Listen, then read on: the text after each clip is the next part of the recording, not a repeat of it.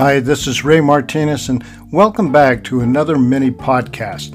We're going to be talking out of Romans chapter 12, verses 14 through 21, and it's called Finding Peace in a Chaotic World.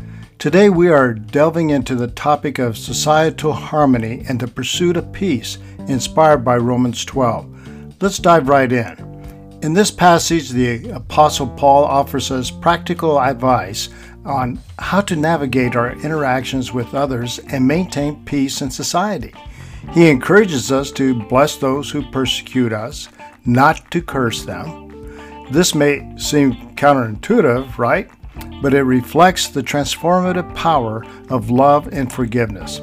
Expanding on the idea, let's consider the analogy of a ripple effect. When we respond to hostility or persecution with kindness and grace, our actions create a ripple that can gradually transform the attitudes and behaviors of those around us. By choosing to bless instead of curse, we can contribute to a more peaceful and harmonious society. Furthermore, Paul reminds us to mourn with those who mourn. Empathy plays a crucial role in fostering societal harmony. When we take the time to understand and share in the pain and sorrow of others, we build bridges of compassion and unity.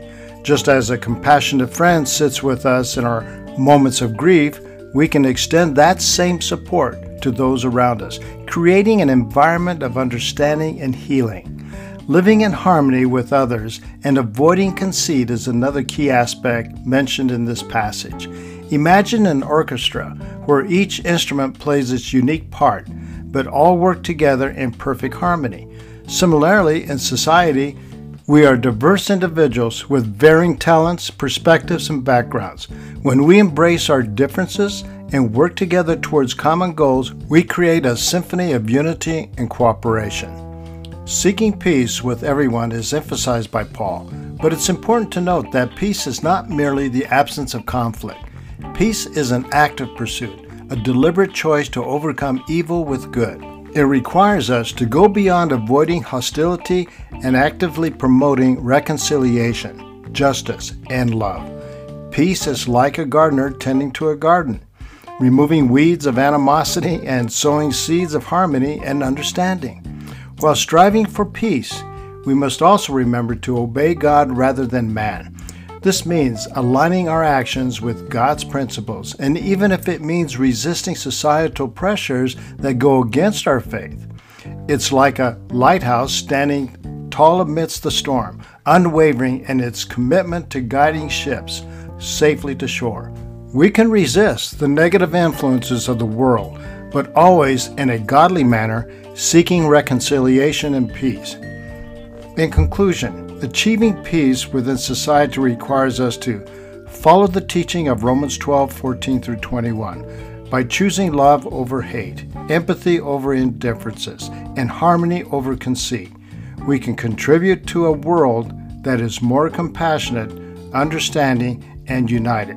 Let's be peacemakers, not just peace seekers, as we overcome evil with good. Steve Jobs once said, the only way to do great work is to love what you do. Thank you for joining us today on Finding Peace in a Chaotic World. I hope this episode has inspired you to embrace the principles shared in Romans 12 and actively work towards creating a more peaceful society.